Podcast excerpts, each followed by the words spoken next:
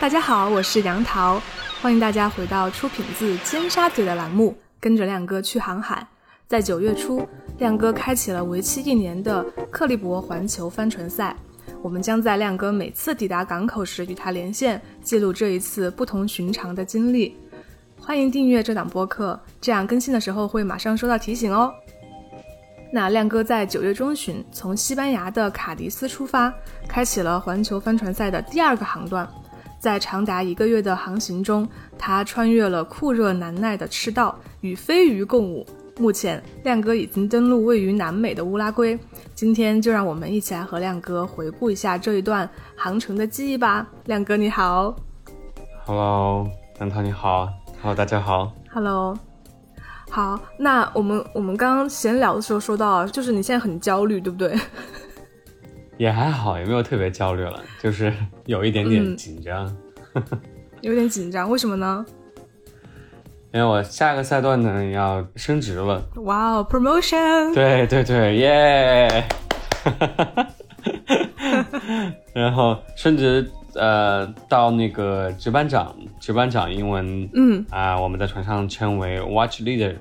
啊，我们船上在第二个赛段呢，一共有十八。人，然后十八人呢，我们会分为两个啊，watch，也就是两个组，嗯啊，一个组大概就是九个人，然后值班长呢就是要管理这个小团队，因为我们船是二十四小时航行的嘛，那所以我们另其中一个组在这个啊呃在甲板上这个值班的时候，那另外一个组就休息，那在这个过程中呢，就会啊。就是会发生很多事情，比如说翻的这个调控，嗯啊，不同的这个啊海况，我们要就是进行不同的这个啊帆型的这个转变，然后航线的这个转变啊，那么在这个过程中，呃，可能会有很多我们称为 revolution，也就是会做很多这个对应的一些操作。那这个操作之中，值班长主要的工作就是要负责我们船上所有的一切运行正常。确保在这个操作过程中没有任何失误，确保我们船长的这个战略以及这个这个方向能让能够得到很好的这个执行，所以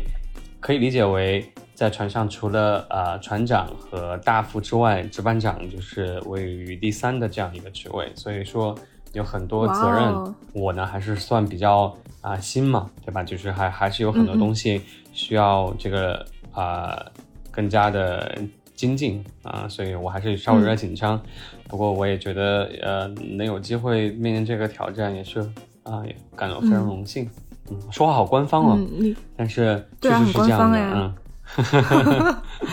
除了这个责任之外，你刚刚说到有几个 tough character，对吧？就是比较 strong character 吧，就是啊，strong character，OK。对，用用中文来说，就是有有几个屌子，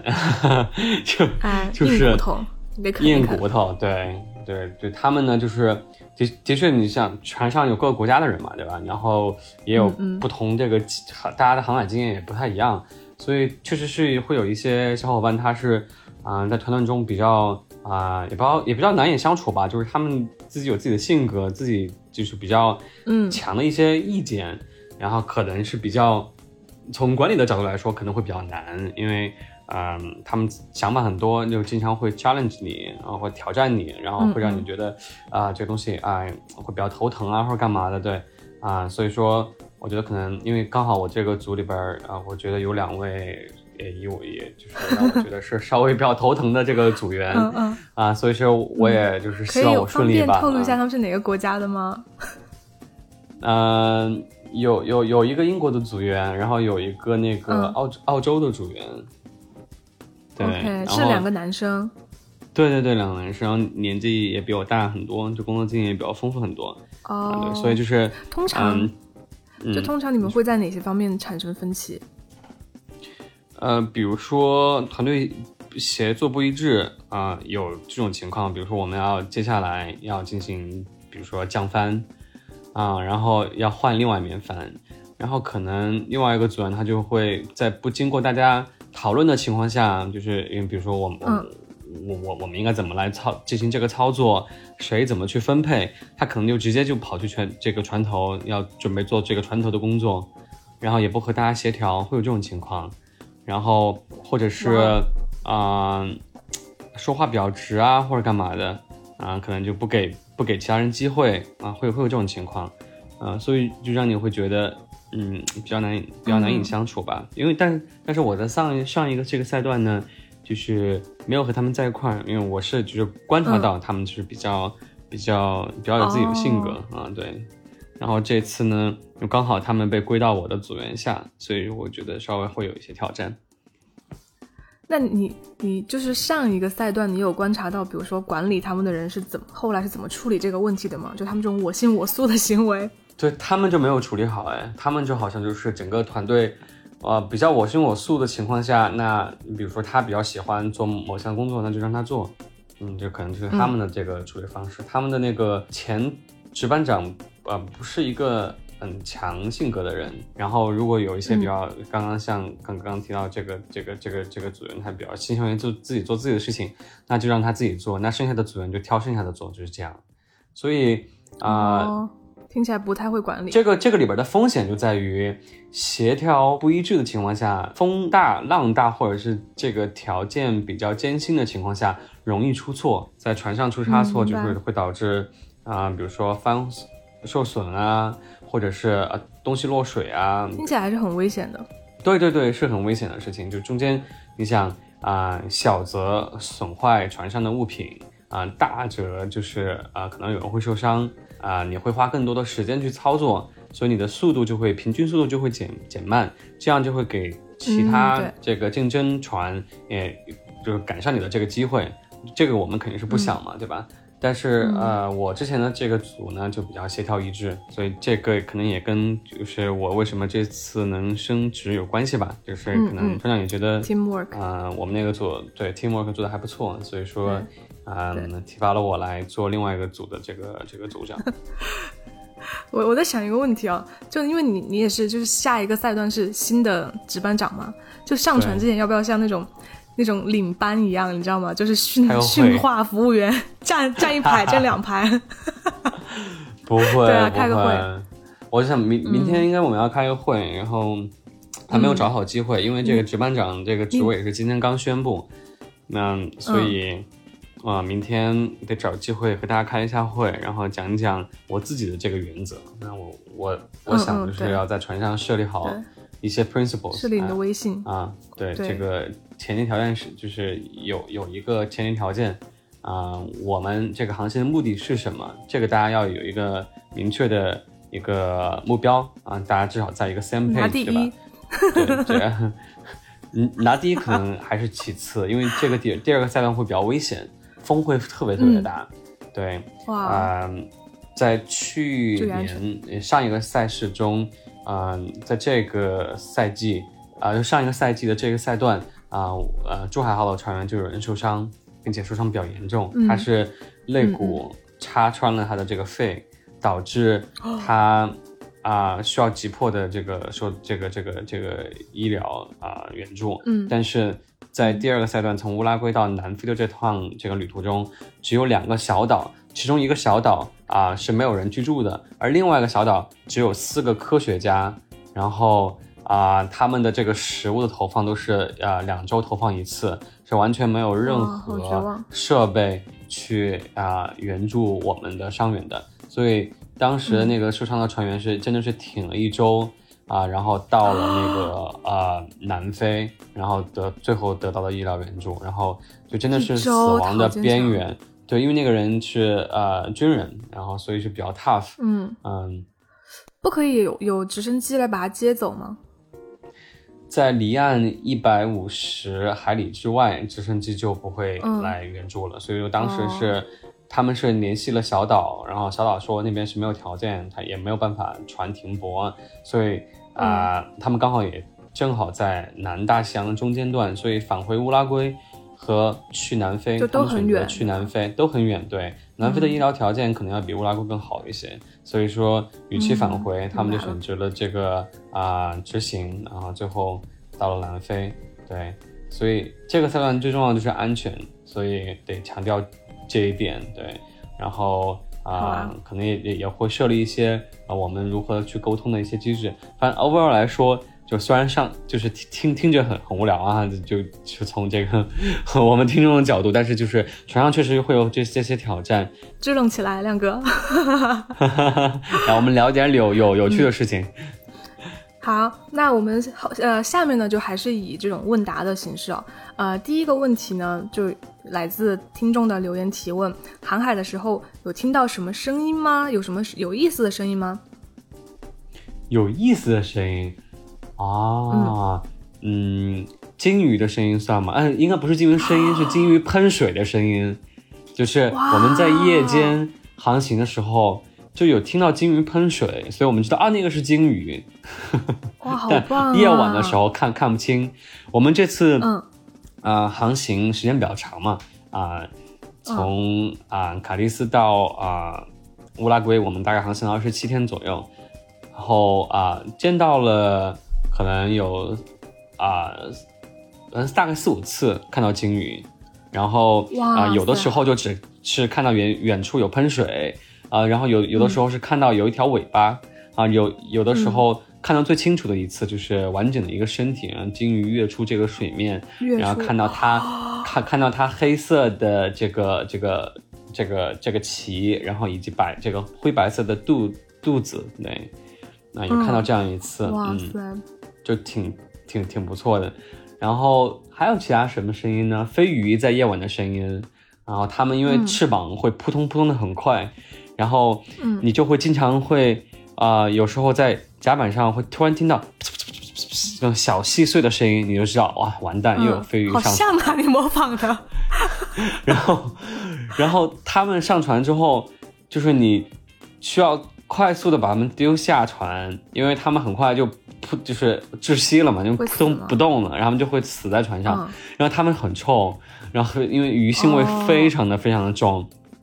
所以如果你不你你不把他们快速的丢下船，就是或者是救他们的话，啊，他们的确就是会在哇在船上就是留下不好的这个气味。感觉你们很忙哎，就除了正常操作之外，有很多 distraction，其他的技能都需要。对，是的，有一天晚上，大概可能有几百条飞鱼，哦天哪，持续一个小时，在我们的这个船头和船尾、船的整个周围飞来飞去，越来跃去。然后啊，我们当时值班的这个呃呃那个船友们，有的人被击中头，有的人被击中嘴，那个飞鱼直接是对着他的嘴飞，然后有人就是腿 腿被撞到，然后第二天早上起来发现这个腿被青，就是被撞青了一块。那个力量这么大，有的飞鱼体积大概是可能是我的小小臂这么大，这么大，然后有的呢又很小，就是呢，对，有的是那种炮弹一样，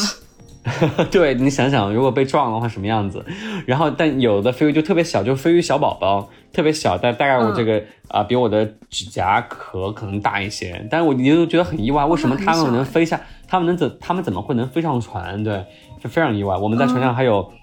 还有捕获那个小章鱼。还有小章鱼，章鱼跳上我们船，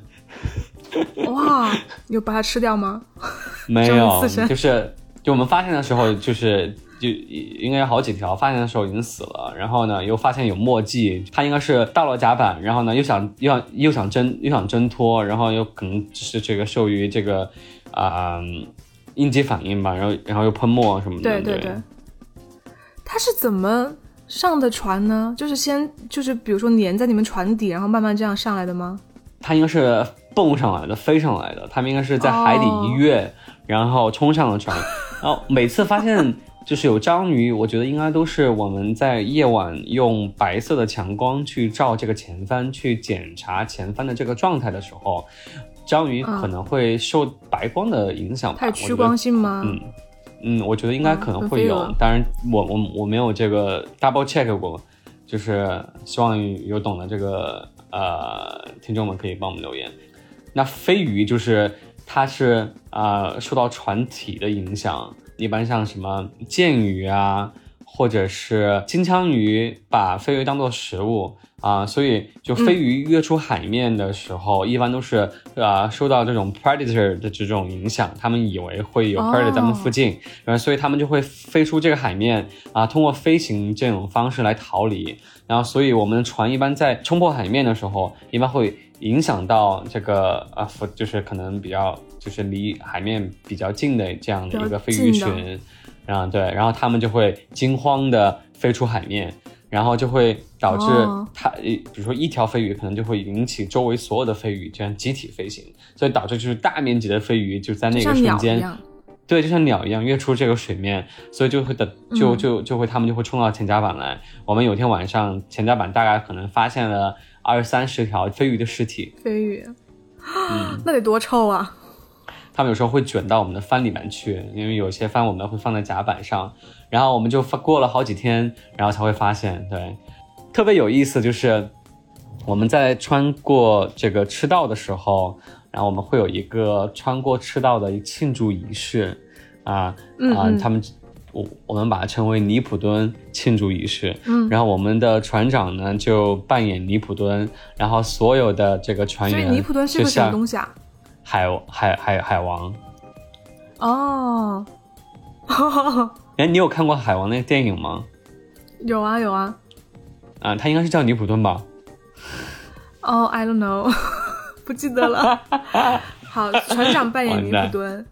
对，船长扮演尼普顿。然后呢，我们所有的人呢，就是啊，船员啊，穿过赤道啊，就就是呃，去证明你是从一个新水手变成老水手这样的一个过程。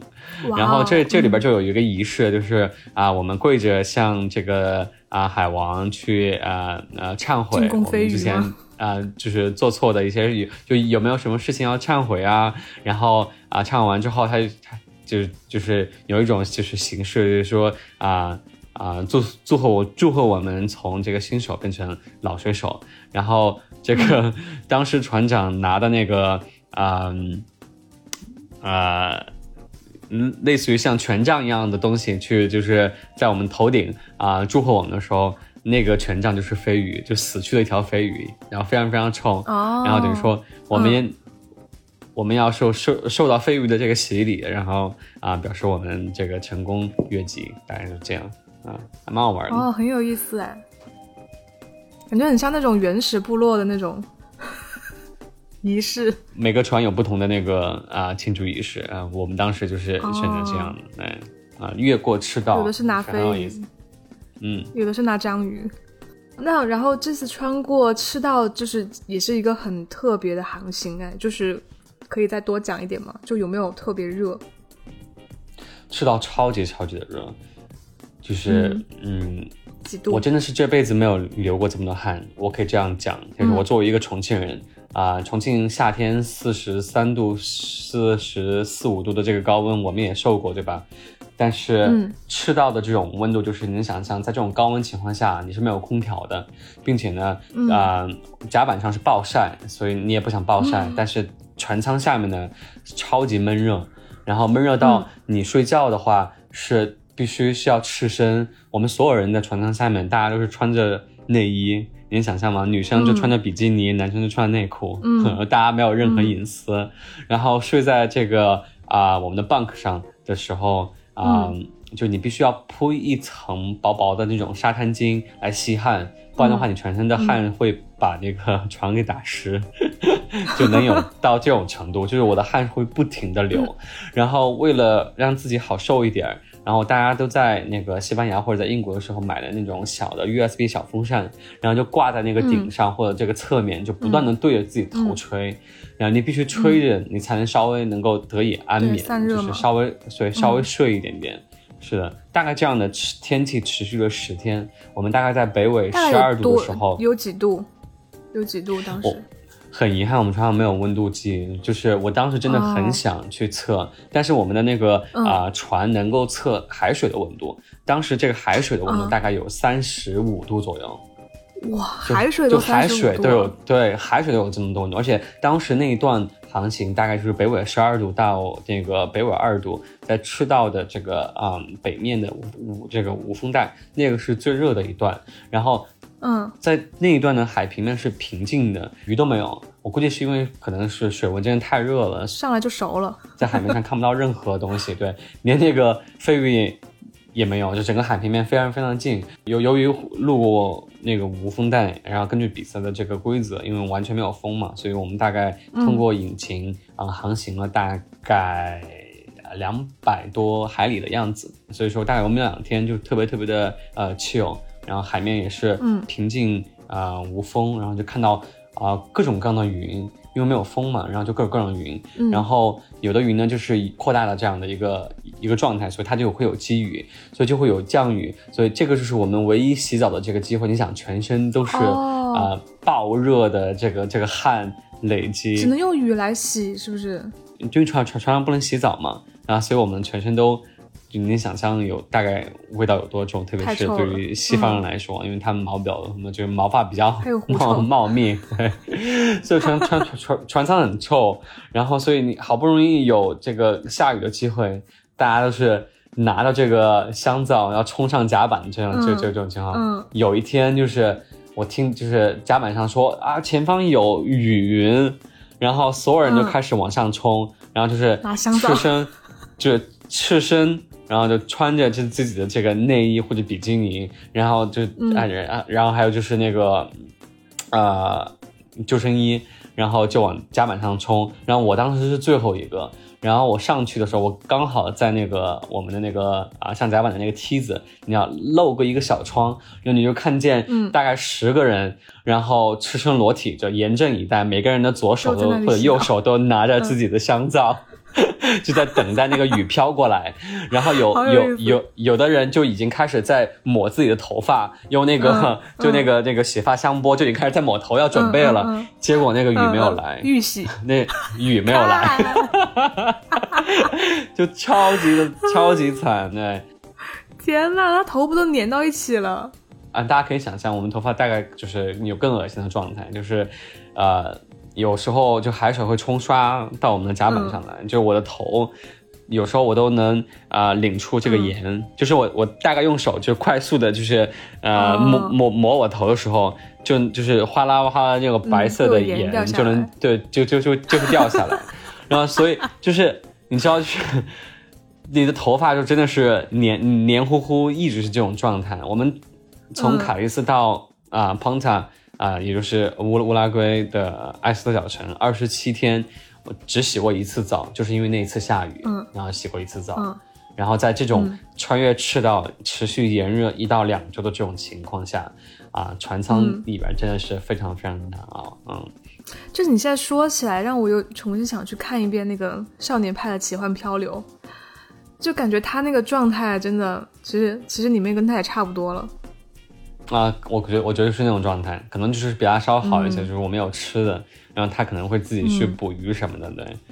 但是大概就是这种状态，你整个人会你在甲板上真的会被晒成人干儿，嗯你在赤道的那那两周，那船上的淡水是怎么来的？我们有那个呃造水机啊、也就是把嗯那个海水过滤成饮用水，然后呃这个海这个这个水的味道啊、特别不好喝，就是你能想象，嗯、因为它是过滤的嘛，然后你的这个滤芯呢，嗯、受时间的影响啊、可能大概一周这个滤滤芯可能就比较比较脏，所以我们有时候嗯。会有一些、会有一些沉淀物，或者是一些黑黑的东西，可能是呃水藻啊什么的，它就会卡在那个那个过滤器里边，然后久而久之它就会液就是那种啊。嗯软化，然后呢会进入到嗯我们的这个淡水里边儿，然后就嗯偶尔就会有这个、这个东西在，所以这个味道其实是不太好喝的。会变咸吗？到后面那个水，会有咸味儿，会有咸味儿，就是偶尔嗯你在这个水质转换效果不太好的时候，你你会就感觉会水会会咸，所以我们在喝的时候，感觉水咸的时候，我们就会把那个水放掉，然后让那个啊、造水机持续的再运行一段时间。嗯，然后这个哦。淡水会会会会会稍微好一点，所以为了把这个水喝下去，我们一般会兑一些这个啊、比如说像啊、柠檬粉啊，泡泡腾片是个非常非常好的解决方案，但是泡腾片也很珍贵，就我自己会，我我我自己带了二十呃片泡腾片，所以二十片好少哦。对，会可怜到就是我每天可能会把它掰成四块，然后一块就是一瓶水，然后这样的话我就会有柠檬，我就我就会有柠檬味的这个水喝。对，英国人他们要喝一种东西叫 squash。你有听过吗？没有哎。Squash 其实就是呃浓缩饮料，它是比如他们很喜欢喝浓缩的橙汁儿，然后嗯，他们就是大概兑水就是一比十的这样的一个比例，就是可能百分之十的啊 Squash，然后再百分之剩下百分之九的就淡水，因为嗯。哦好像是因为英国以前的水质也是很难喝，那水质不好，对对对对，所以就导致他们会要需要喝茶呀。或者是奶，就是倒一些这种东西在那个水水水里边来淡化这个水的不好喝的味道，所以可以想象我们航行大概是这种情况。嗯，所以就来自不同国家的人，他处理这个事情方法也不一样，对不对？英国人就是加那个 squash 进去，对他们就加 squash，导致比如说我们在西班牙当时要去补充 squash 买不到 squash 的时候，他们都很惊慌，然后最后我们就有种抓狂，然后最后我们就买了那种呃那种。果汁粉可以就是舀几勺，然后到你的这个水杯里边，然后就是大概就是这个橙汁味啊什么的。对，I see，哇，这个很有意思哎。我现在觉得泡泡腾片很好喝，因为泡腾片你想又是维 C，然后又有果汁味，然后非常非常好，体积又很小，又不占空间。是的，是的，是的，嗯，对，它是我非常喜欢的这个啊饮料。哦，没想到我在船上会出现泡腾片和洞洞鞋。嗯，洞洞鞋啊，洞洞鞋，我整个全程都在穿洞洞鞋，没有穿过别的东西。但洞洞鞋特别不好，就它会让你的，它会让你的脚非常的粗糙，哎，对啊，你的皮。那我以前的脚，嗯就是因为你知道重庆人很喜欢洗脚嘛，对吧？那我是我我以前是重庆洗这个洗脚城的常客，洗脚的阿姨们都会说：“哎，小伙子，你的你的脚板好好冷哦。”就会这样称赞我。但是现在我的这个这个脚是状态是一去不复返，就是因为洞洞鞋，它真的会让脚非常的粗糙，那种你会磨起很多茧。就在那个海水嘛，对，那种环境里，那你脚背会晒成很多洞吗？就是。稍微很冻什么意思？就会有黑点，对不对？有的，有的，像甲壳虫一样。有有有，真的有，但只是我的点晒的不是很均匀，就是有的地方你会发现这块居然是黑的，啊，就是因为洞洞鞋的关系。嗯。那你们航行中有遇到其他的动物吗？然后有没有，you know，把它做成刺身来吃？哈哈哈。因为我们主要是比赛嘛，所以航行这过程中就没有去钓鱼啊什么的，所以当然也不是很清楚到底能能不能钓上来来鱼。我在之前的这个呃大西洋的航行中就发现很难钓上来鱼，就几乎钓不上来。嗯，然后这次我们也完全没有尝试，因为就是全程专注在比赛。不过我们在过程中小小小动物就只有鸟，又又有一。只燕子落在我们的船上，然后大概在我们船上待了一天，然后也是非常精疲力尽，我们都觉得它可能挺不过去。我们在船船船上给了它，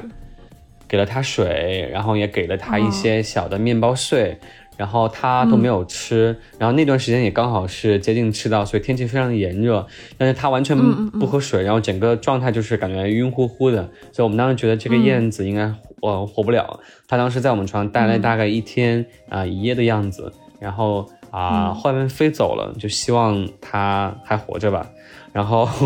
除了这个燕子之外呢，啊就是有一些呃海鸟，然后一直会伴随着我们船啊。大概的主要原因就是因为啊我们船会就是惊动飞鱼嘛，这种海鸟呢他们会沿着我们的这个船飞，然后就看见飞鱼之后抓住机会去啊这个去。去去觅食啊！我我有看见过大概两次，就是它的确是抓到飞鱼，就飞鱼刚跃出水面，然后一扑隆，那个鸟扎下来啊，一头就是啊，就是切，就是几乎是和海平面这个啊都要就是个触碰到了，那它它没有，然后抓住了这个飞鱼，然后立马这个起飞，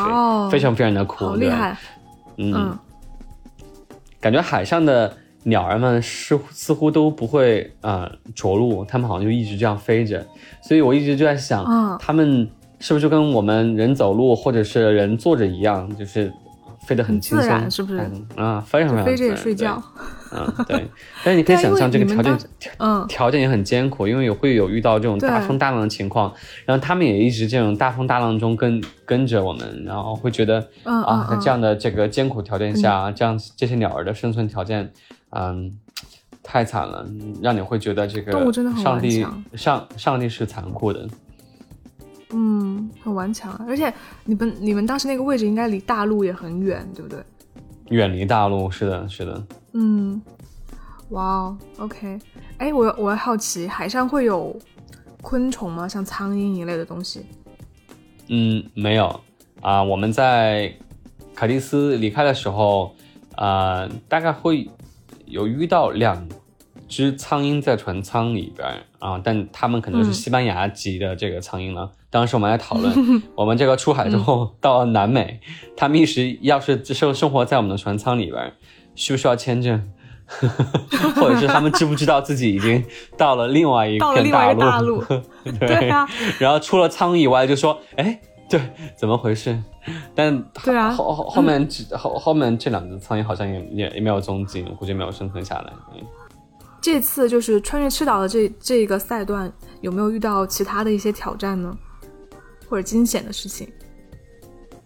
嗯，在这个过程中，我觉得可能最大的航海的挑战的话，可能是升这个球帆吧，因为呃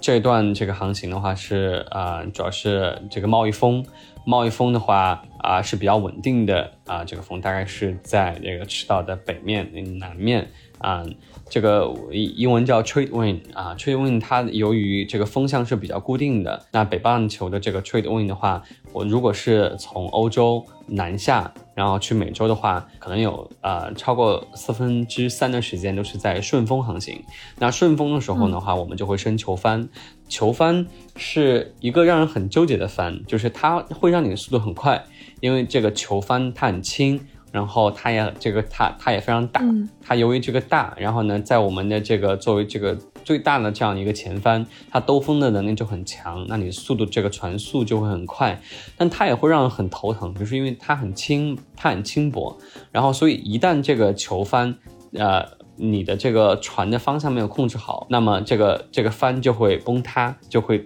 导致可能会缠在我们的这个啊、前寮上啊，或者是尾杆的这个 spreader，也就是这个啊、支会索上面造成一。系列麻烦。会造成非常大的麻烦，比如前这个球帆的损坏，最大的问题是它如果有调查海，它的这个绳会可能会缠在我们的这个龙骨啊、螺旋桨什么，在这个过程中最大的挑战可能就是啊、这个球帆这个稳定它，然后如何去操、操纵它。第二个挑战就是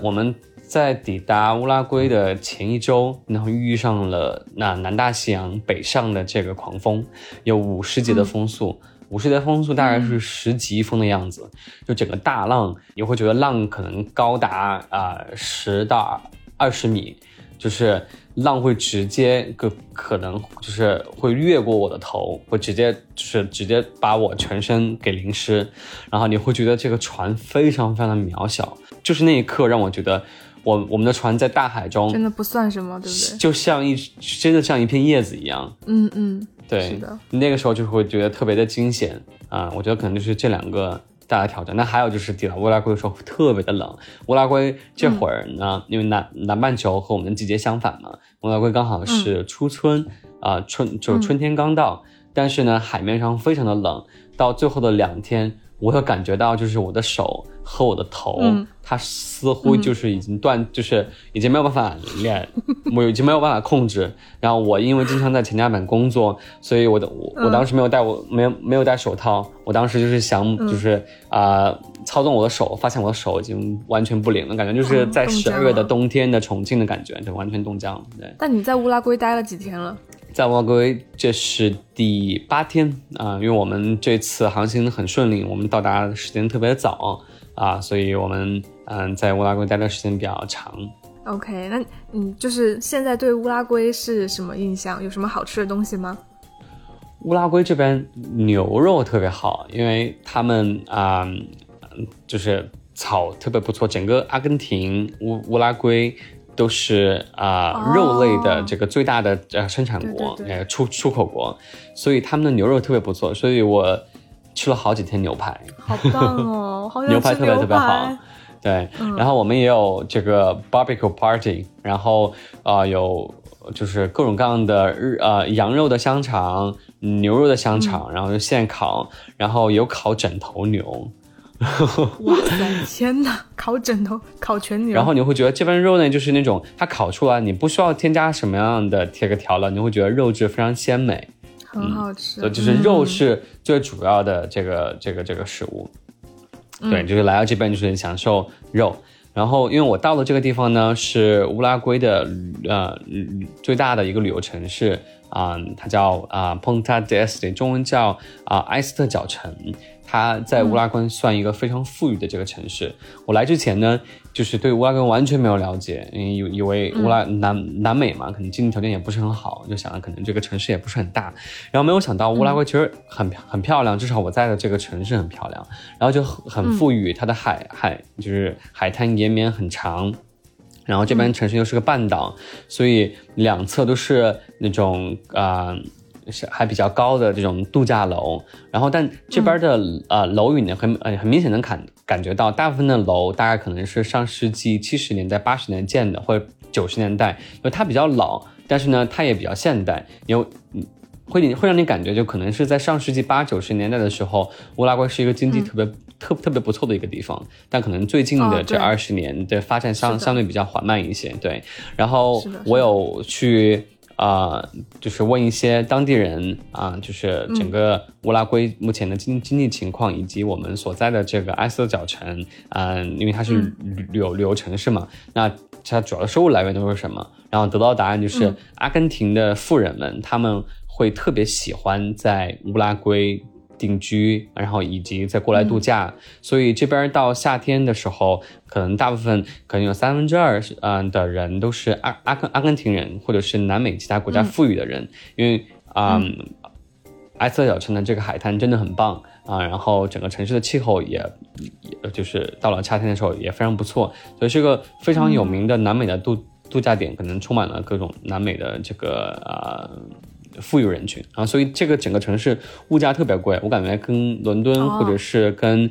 跟美国都就是有有有有的一比。懂了，所以就相嗯当于是，相当于是南美的一个他们自己的一个旅游的一个 destination 它可能是南美的迈阿密啊，是这样的一个感觉、哦。啊，或者是中国的三亚对，嗯，他们当地人英文好吗？完全不好。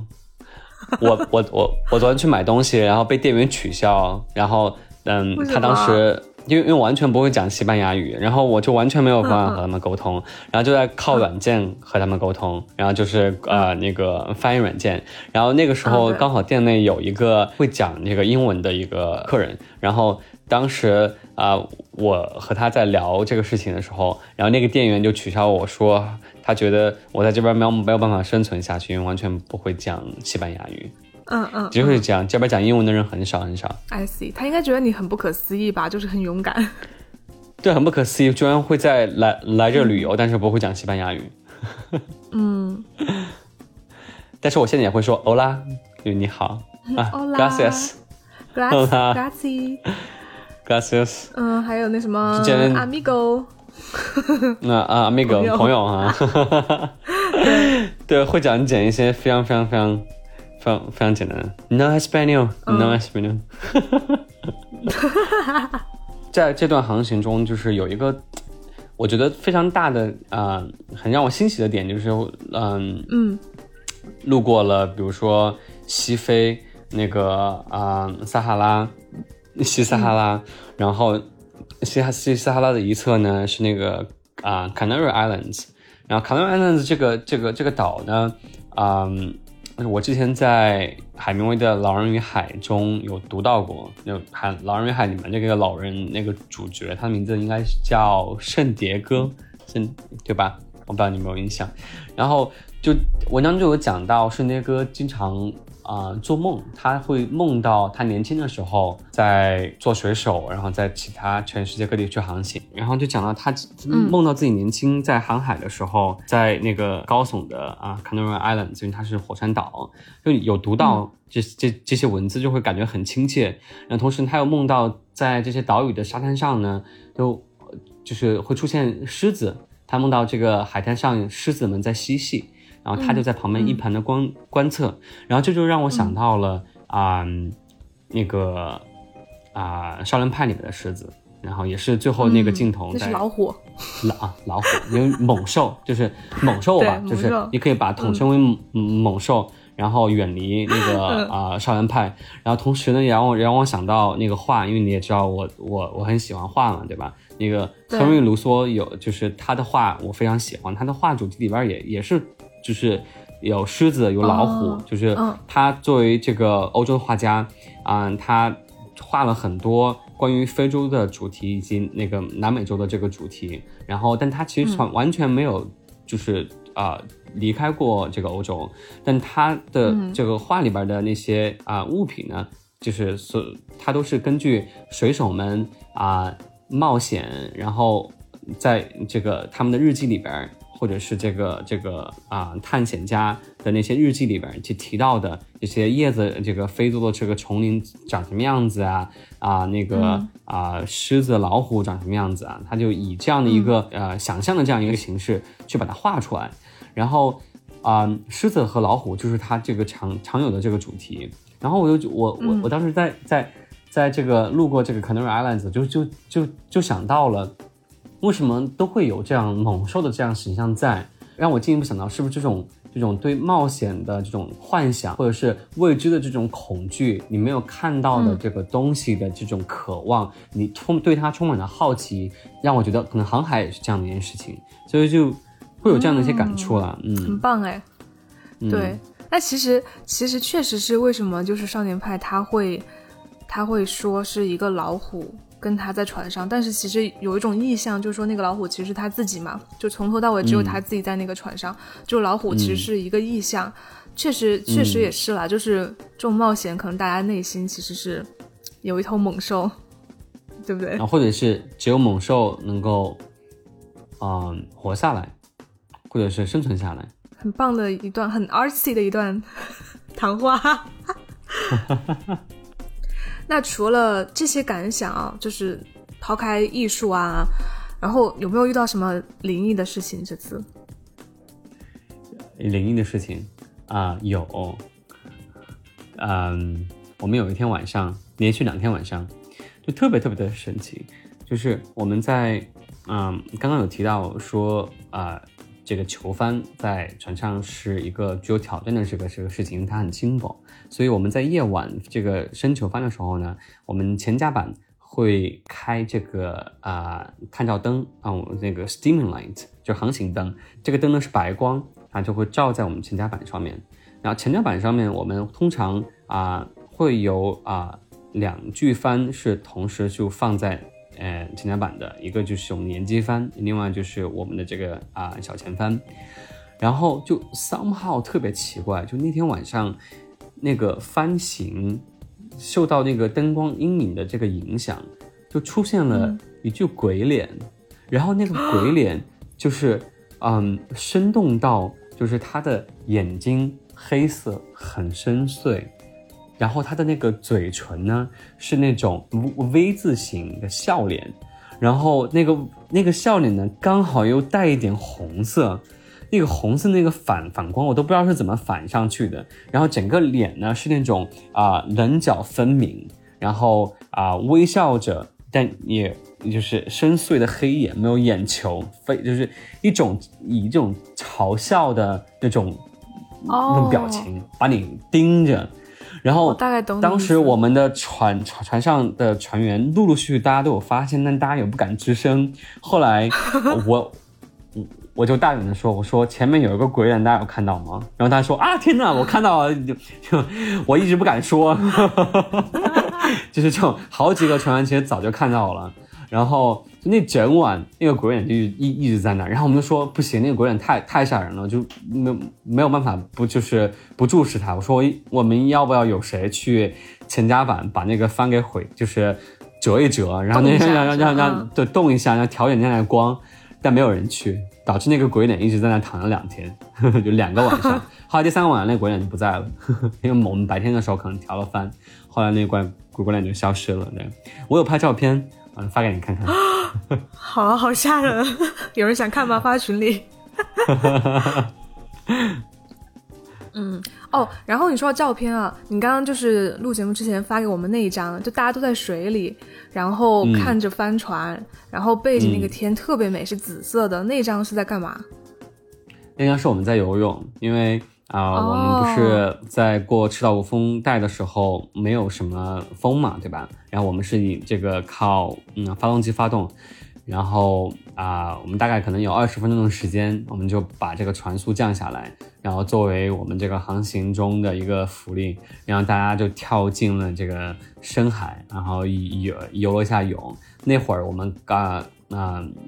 刚好是在啊非洲与那个啊。啊，南美洲的这个中间的大西洋，然后所以水深大概是三千到四千米。你看，在三千到四千米的海洋里边游了一次泳，感觉怎么样啊？那个感觉真的是非常非常的棒。潜下水，然后睁开眼，这是我第一次没有戴泳镜在就是水里边睁开眼。但你会觉得水一就是完全眼睛完全不会有刺痛感哦，真的吗？水下是一望无尽的蓝色，非常非常的蓝，那种清透的那种蓝色。然后我能看清，就我第一次看到这个船底，看到我们的桨，看到我们的舵，但除了这个一片深蓝，什么东西都没有。嗯，哦，就是也看不到任何的海洋生物。嗯，看不到任何的海洋生物。那当然，你可能不希望看到海洋生物。你看海洋生物意味着对对对，有大鱼，然后有鲨鱼。如果有鲨鱼怎么办？对，这个时候出现出出现一只大章鱼，把大家给拉下水了，那就完蛋。本来很唯美的，然后现在变得很幼稚。对，哎，有有有一部恐怖片，你有看过吗？嗯，就是。也是啊，帆船，然后大家去那个啊海上，然后他们很激动的跳下水游泳，然后就发现他们忘记把那个梯子放下来。对对对，很恐怖。就是，对啊，我在抖音上刷到过啊，抖音不是这个男人叫小美，他们在海里游泳。哦，这个男人叫小帅，这个女人叫小美。所以我们当时船上就有好几个人就没有没有没没有跳下来，那就有深海恐惧吧。我也会有，但是我觉得如果是有这个机会，而且就是我在知道这个海下面是没有东西的情况下，我应该会跳下去看一下，好特别。我当时就直接从船头一头扎进水里边，就觉得哇哇，人生一次的这样体验，在大西洋的正中间，赤道的无风带啊，游了一次泳，太难得。非常感谢亮哥的分享。那亮哥和珠海号目前正停靠在乌拉圭。在十月二十二日会启程前往南非的海港城市开普敦，那就等亮哥停靠海港时，我们再次连线吧。如果大家有想提问给亮哥的话呢，欢迎在呃评论区给我们留言。如果你喜欢这期节目，别忘了订阅关注，然后呢，也在小小宇宙给我们点亮小桃心，推荐我们上首页。可以在苹果播客给我们五星好评。那这一期就是这样啦，谢谢大家，我是杨桃，我是亮哥，谢谢关注，拜拜。